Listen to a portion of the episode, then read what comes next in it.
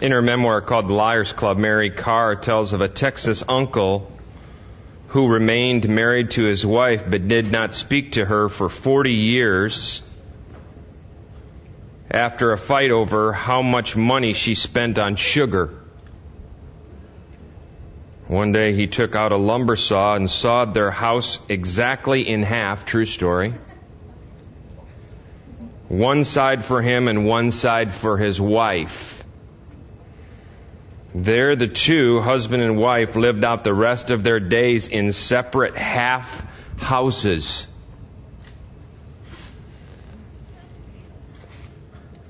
Another book called The Knot of Vipers uh, tells a story of an old man who spends the last decades, decades of his marriage sleeping down the hall from his wife.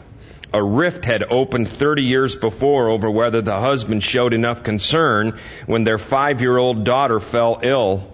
And now, neither husband nor wife is willing to take the first step, and every night he waits for her to approach him, but she never appears, and every night she lies awake waiting for him to approach her, and he never appears. Neither will break the cycle that began years before, neither will forgive.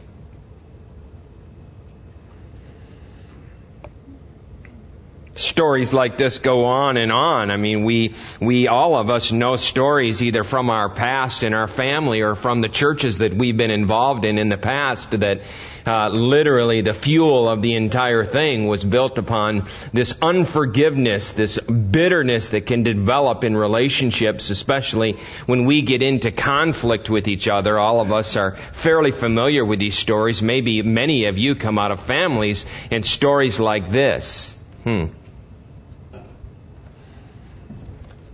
And for some reason, the crazy thing about it is, is that we really can't even, we, we're really not that different in the church. Isn't it true? It, I mean, it's not like we're different, even though the way of life given to us in the gospel, what we read in the scriptures, we're called to live a very inverted lifestyle, a very different way that we go about things. We value different things. The whole ethic of the gospels is Jesus is a complete ethic of inversion. He tells us that, you know, I want the world to know that about me in the way that you just love each other and the way that you are with each other. And yet we have stepmom and daughter that hate each other. We have stepdad and son that hate each other. We have, we have people like you and I that many of us here grown up in the church, we still hate. We still have a lot of bitterness in our lives over whatever stupid conflict that took place seven, eight years ago, year ago, month ago. We're not going to talk to her. We're not going to talk to him. Or it could be about my husband. Or it could be about my friend. And get, and, and I'll, I'll tell you what a lot of times is about is it's about church people. The people that we're in around here. It's almost as if many of us think that the people that are in our church and in our community are actually people that we get to choose and we all want them to not stink like us. We all want them to be perfect little soldiers, perfect little robots. Yet many of us grew up in that kind of environment in the church where we kind of grew up these little Stepford Christians. Perfect in all of our ways, right? But for some reason, this scripture today is really rough because we're, we're reading here about what happens to Paul in Acts chapter 9 and what Barnabas does for Paul.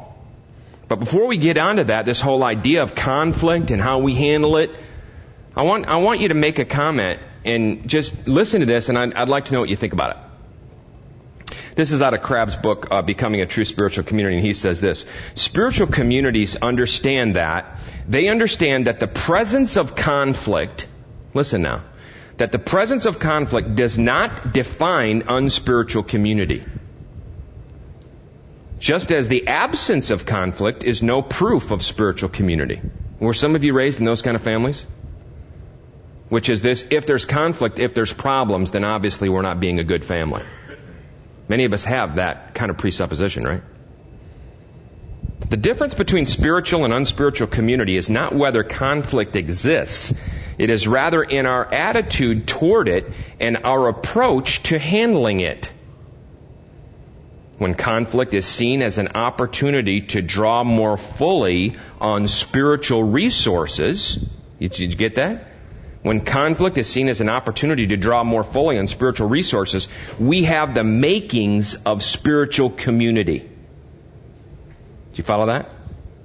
Conflict is latent in every human relationship at every, at every moment. It simply awaits a trigger to get it going. Self-occupied passions, the kind that when released generate conflict, are in each of us, simmering beneath our sociable exteriors. They include the tendency to play it safe, to require comfort or attention, to focus on our open wounds more than on our opportunity to give, to demand an immediate fullness that God won't always provide. What he's basically saying there is this. We are a conflicted people. And many of us, even here, are kind of have triggers. We're ready to kind of get into conflict the drop of a hat.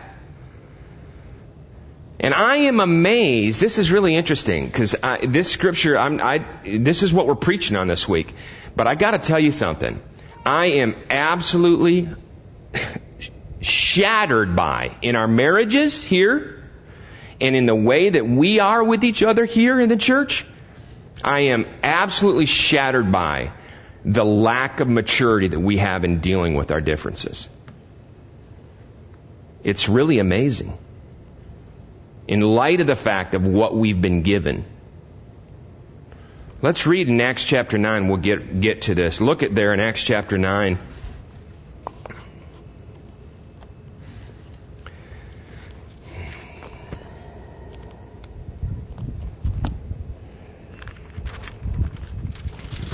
Look there in, uh, this is after. We, we, we handled last week, we talked about uh, Saul becoming a believer.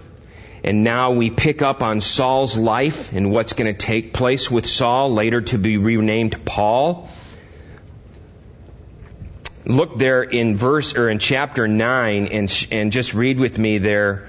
We'll start kind of in 19 there. After taking some food, he regained his strength. This is after God had uh, struck him down on the road to Damascus. And now Saul spent several days with the disciples in Damascus, verse 20, and at once, look, look what it says there, he began to preach in the synagogues. God gave him an opportunity to, to begin to immediately preach in the synagogues that Jesus is the Son of God, and all those who heard him were astonished. And they asked, wouldn't they be astonished? He was the man who was persecuting all the Christians. Isn't he the man who raised havoc in Jerusalem among those who call on, on, on this name? And hasn't he come here to take them as prisoners to the chief priests? They were confused. They didn't know about Saul's, Paul's conversion experience. Verse 22. Yet Saul grew more and more powerful and baffled the Jews living in Damascus by proving that Jesus is the Christ. And then look what happens. After many days had gone by, the Jews conspired to kill him. Not a nice life for these, these folks but uh, very familiar with death. A lot of the apostles and the disciples a very, very precarious existence for them. After many days had gone by, the Jews conspired to kill him. Verse 24. But Saul learned of their plan, and day and night they kept close watch on the city gates in order to kill him. Verse 25. But his followers took him by night, and they lowered him in a basket through an opening in the wall. And when he came to Jerusalem, this is the part I want to I want to pick on today. When he came to Jerusalem, he tried to join the disciples but, but they were all afraid of him, not believing that he really was a disciple. Well, they were afraid for their lives. Paul stood at Stephen's stoning. Paul stood there and watched Stephen be stoned. He literally threw people in prison because of the gospel. So the apostles were afraid of for their very lives, right? Then look at verse 27. Here's what I want to talk about today. Really interesting. But Barnabas took him and brought him to the apostles. He told them how Saul on his journey had seen the Lord and that the Lord had spoken to him and how in Damascus he had preached fearlessly in the name of Jesus. So Saul stayed with them and moved about freely in Jerusalem, speaking boldly in the name of the Lord. He talked and debated with the Grecian Jews, but they tried to kill him. Stop. I'm going to talk to you about something today that's um, easily, I, I, just, I'm guaranteeing you, that's easily uh, as hard for me to talk about as it is for you to hear, uh, because I I'm I really have a problem uh, in my life as well as we all do, and as it relates to what it what peace really looks like in our lives, what reconciliation really looks like in our lives. I am completely aware as I begin to speak to you about this today that many of you have deep, deep, deep roots into the ground, into the spiritual soil or into the, into your heart of hate and anger. I'm, I'm aware of it. Of bitterness. I'm aware of it. The Lord's aware of it.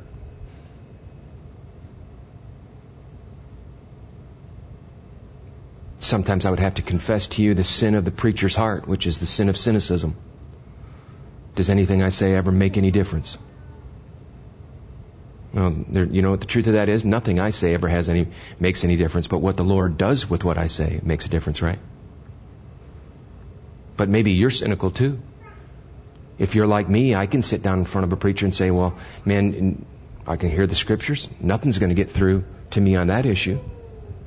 So tell me, what, what's that all about? Maybe you're there today in that.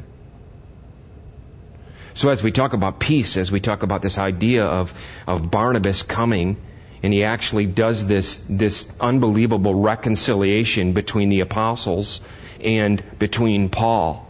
How in the world did Barnabas ever find out about Paul's story to even go to the apostles? He obviously took a risk, didn't he?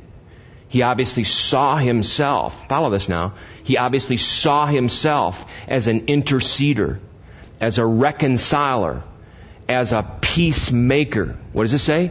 Blessed are the peacemakers, right?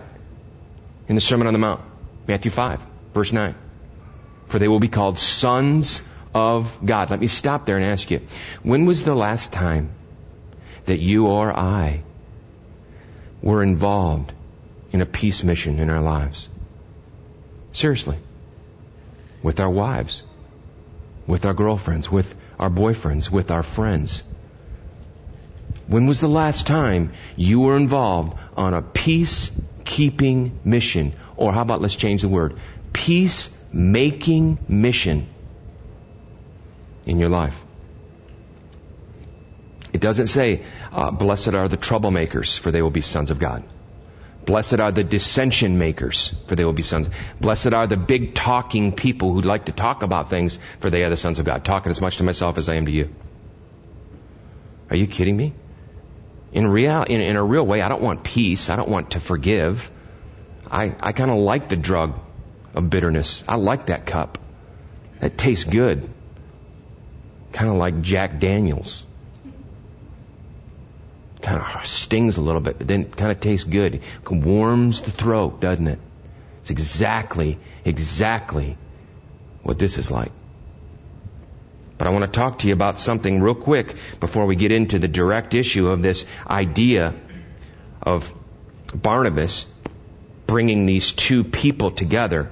And I want to talk to you about what I call peace purpose. There is a purpose that God, when you read through biblical history and you read through the scriptures, you'll see that this is the great purpose of God. And God has two purposes as it relates to peace. Follow this now. He has this purpose, which you would call a vertical purpose. If this is man and this is God, God wants peace. In this vertical way between himself and man, he provides a cross.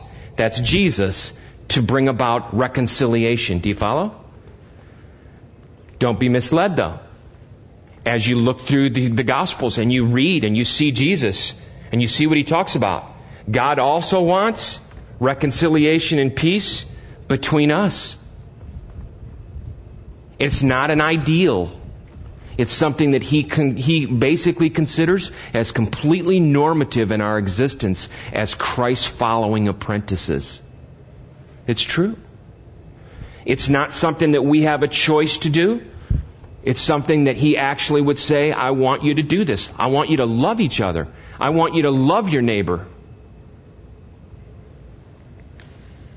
It's important to see this purpose because Christ came to make peace. Follow this now. to establish in peace in here, let me give it to you. Peace is about the establishing of a right relationship between two parties. Christ came to establish a right relationship between us and God. His sacrifice on the cross makes that possible. But Christ also came to call his people to peace. Man to man, woman to woman, woman to man. Blessed are the peacemakers, for they will be called sons of God. Christ was the ultimate peacemaker, the peacemaker. And so, so it's important for you to get this. There's Christology involved. There's the theology of Christ involved here, which is this. Barnabas was doing the very thing that Jesus did. And that's, and that's important for you and I to make that connection as we go about navigating in our lives this next week. As we are peacemakers, we're emulating Christ. No. Do you get that? We actually believe that Jesus lived, He died, He rose again, He's on earth, and what He says to us to do, we want to do. It's not a good idea. It's not a kind of a cool thing sometimes. It's something that we actually have said that's how we want our lives to be. Barnabas had no doubt heard the Beatitude. No doubt had, Bar, had Bar, he had definitely heard the fact that Jesus said, I want you to be a peacemaker. I want you to make peace.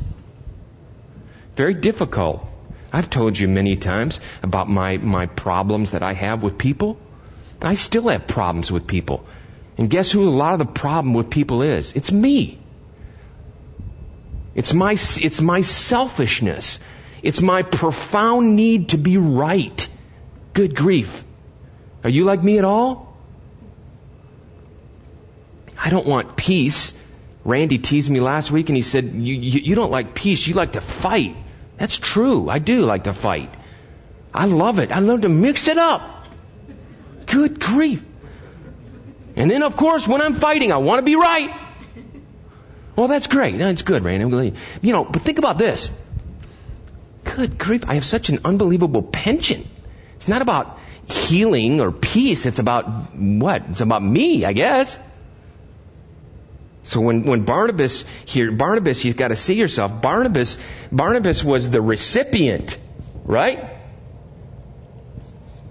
Right? Is that right? Barnabas was the recipient of this grace.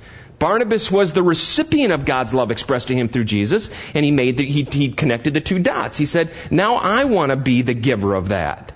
That's how it is. And so that's how, that's what's going on. It's why he would even go to Paul and say, Paul, what in the world is going on? Who are you? What are you about? You're a murderer last week and this week now you're like going to be one of the top apostles? Tell me what in the world's gone on? There's, apparently the other apostles weren't willing to do that. They were all wanting to kind of hide away from Paul. Haven't we, don't we do that in conflict? Don't we do that in a problem? Many of us are phenomenal hiders, aren't we?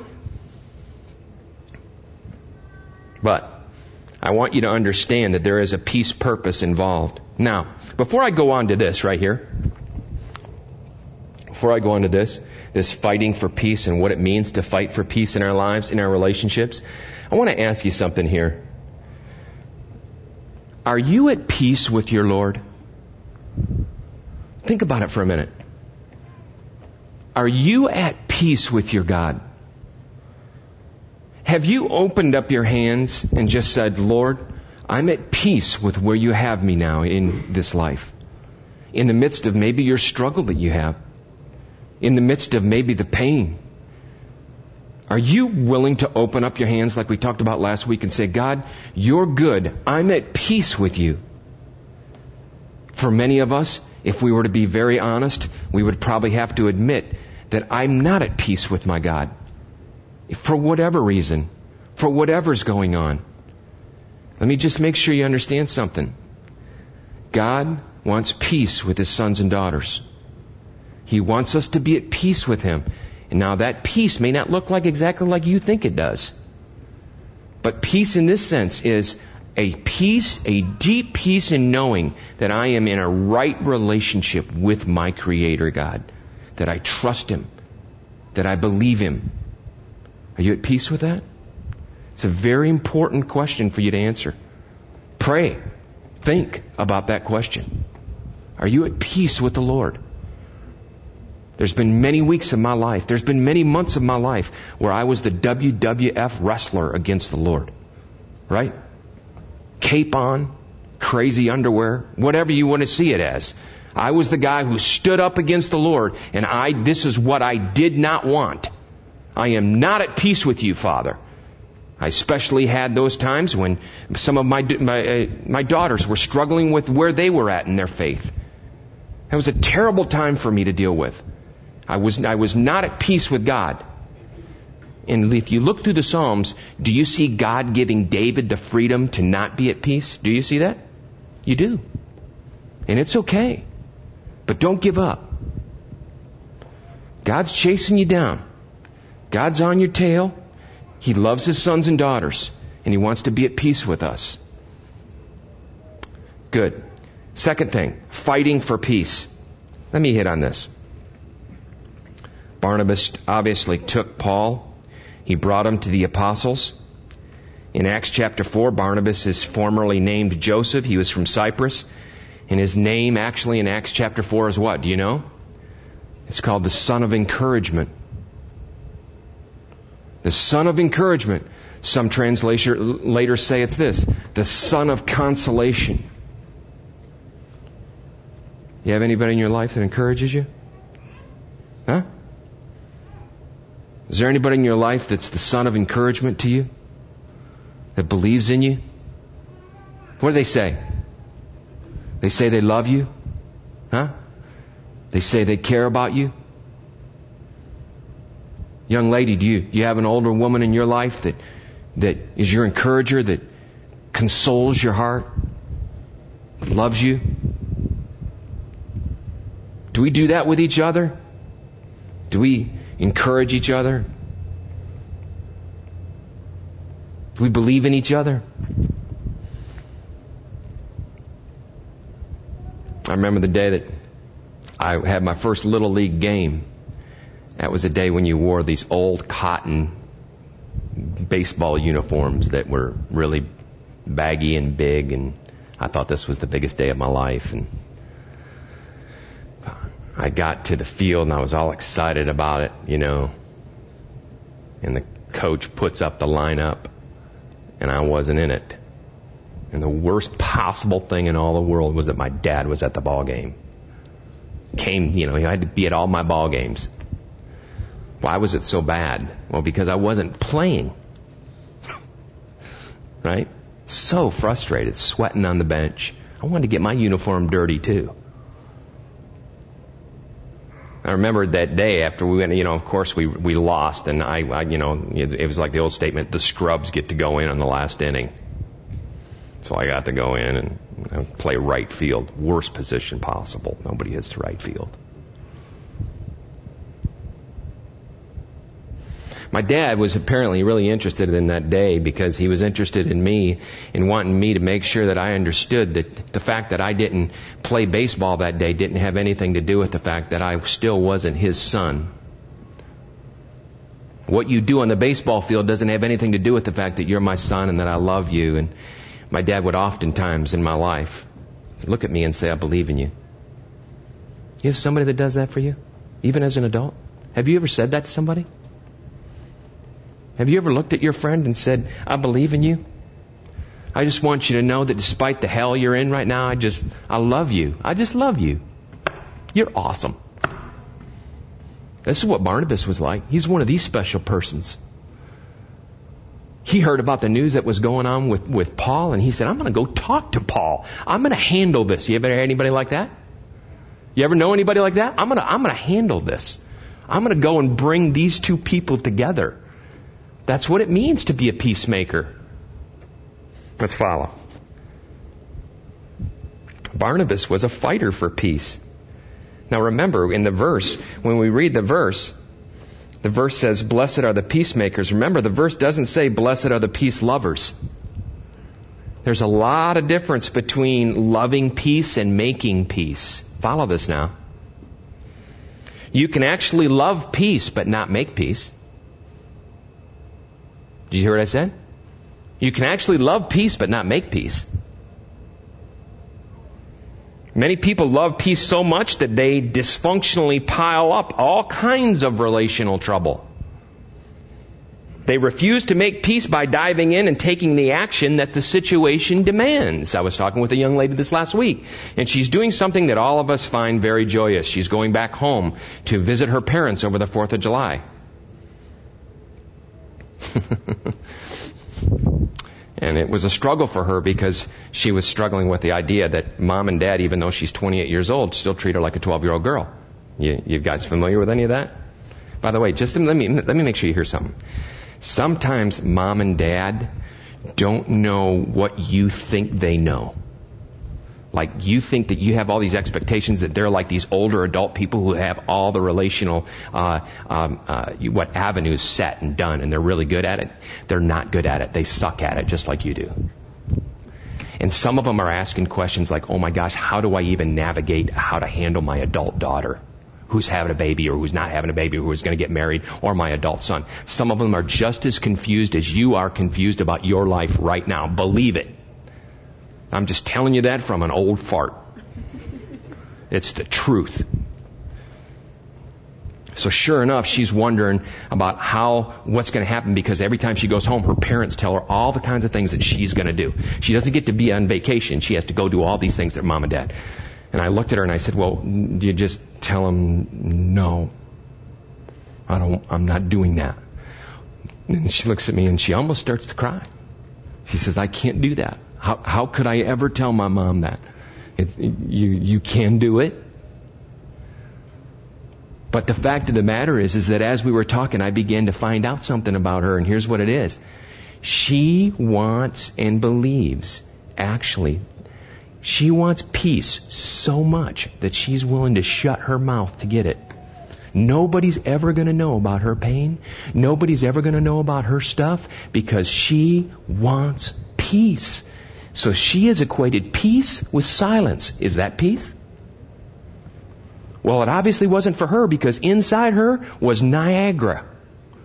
She, she may have peace out here, but she didn't have peace in here. So is that peace?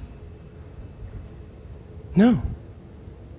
But sometimes we can love peace so much that we forget that making peace is different. Did you know that making peace is a struggle? It usually involves some kind of suffering and struggle. It usually involves some kind of fight. Is it worth it? Young lady, um, newly married, is it worth it to sit down and talk with your, your husband about how you feel about your sexual relationship?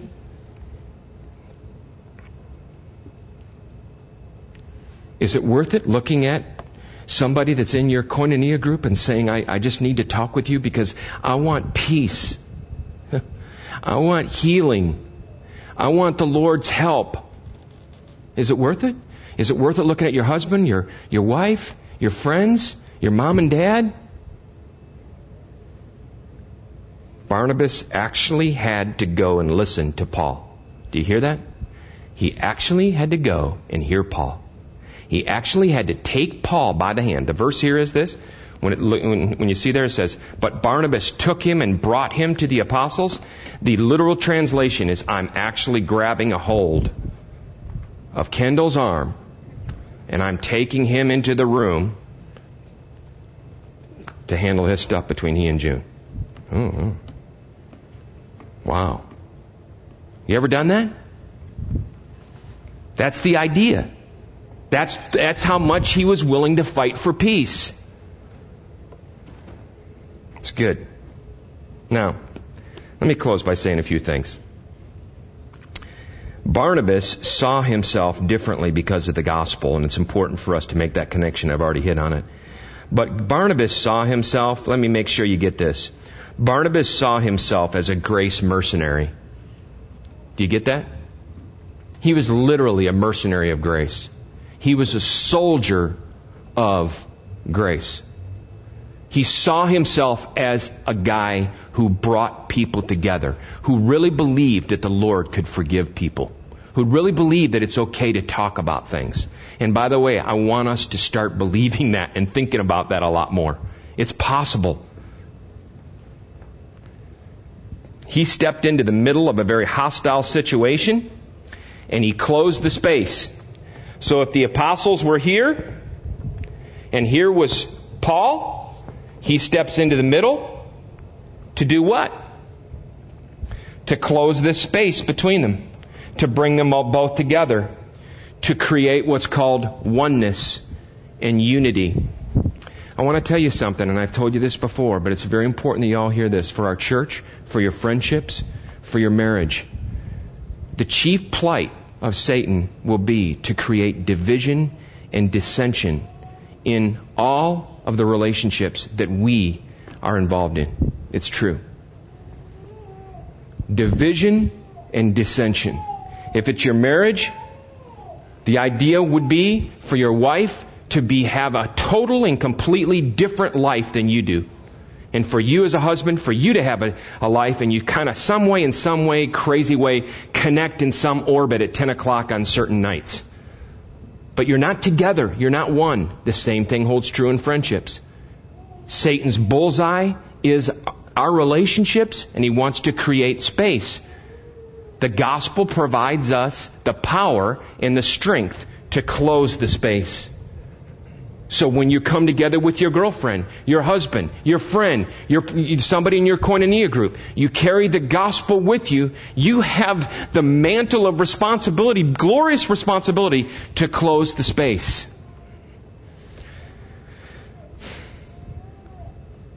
And rather than sitting down around the fire of reconciliation and entering the deep struggle with each other and fighting for unity, we've got to look at the fact that many times we actually want to live lives of deep resentment and bitterness and hate.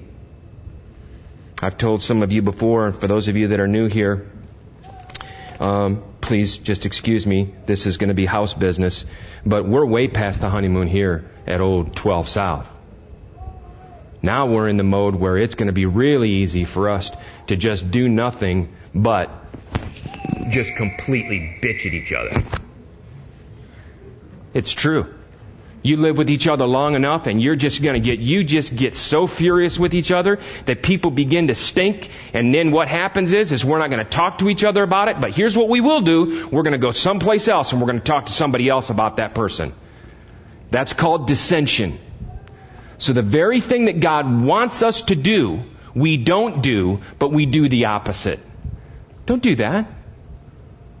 It's okay to have conflict with someone and it's okay to have a misunderstanding. The Bible calls us to go and communicate with that person. It's really true. It's really, I, I don't mean to sound that it's oversimple. I'm not trying to oversimplify it.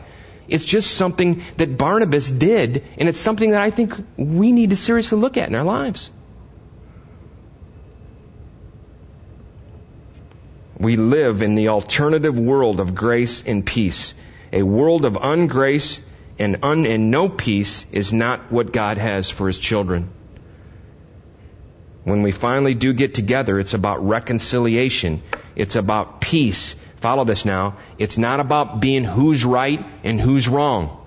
It's not about winning. Guess what it's about? It's about hearing each other.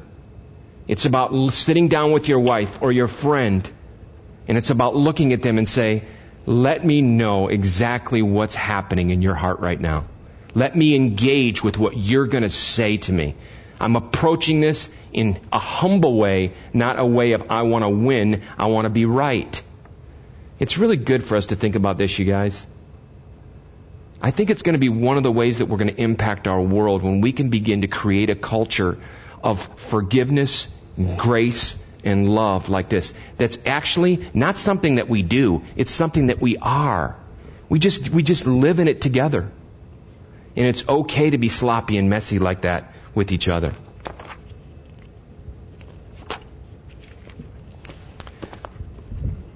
It's hard. It's a hard message for us. But you know me. I'm not afraid. I'm not afraid to tell you that I'm just, just as feeble as you are in this. But I really have an encouragement for us today. I want you to know that because of Barnabas' willing to fight and walk into the absolute craziness of the apostles not liking Paul, because of that, God did a marvelous and beautiful thing. And I want you to know that God gives you and I the strength to do the very thing. Maybe, what is it? Maybe, maybe it's, I, I don't know. Maybe it's a call to stepdad. And maybe it's just a, I just want you to know I love you. Maybe it's a letter. I, I, maybe it's a, maybe it's the next six months to pray about whatever issue that you have in your hands that you can't let go. But I know this, that God wants us to be a free people that engage in this kind of peace with each other, this kind of peace with our world. It's a good message for us. Think about it. Let's pray. God, thank you so much for your word. We don't want to be like Barnabas. I know that I struggle with it. I know that all of us have struggles. I know that the struggles are many. I know that we don't uh, like to uh, enter uncomfortable situations. We'd much rather just avoid them. and Lord, you, you entered an uncomfortable situation for us. You entered the messiness of this world and you brought peace. And I just pray, Lord, that we would bring peace in our relationships, that we would bring peace in our world, that we would bring the peace of the gospel into our own hearts and into the relationships that we're in. It's so good. So uh, do your work in our lives. Uh, help us. Help us to speak.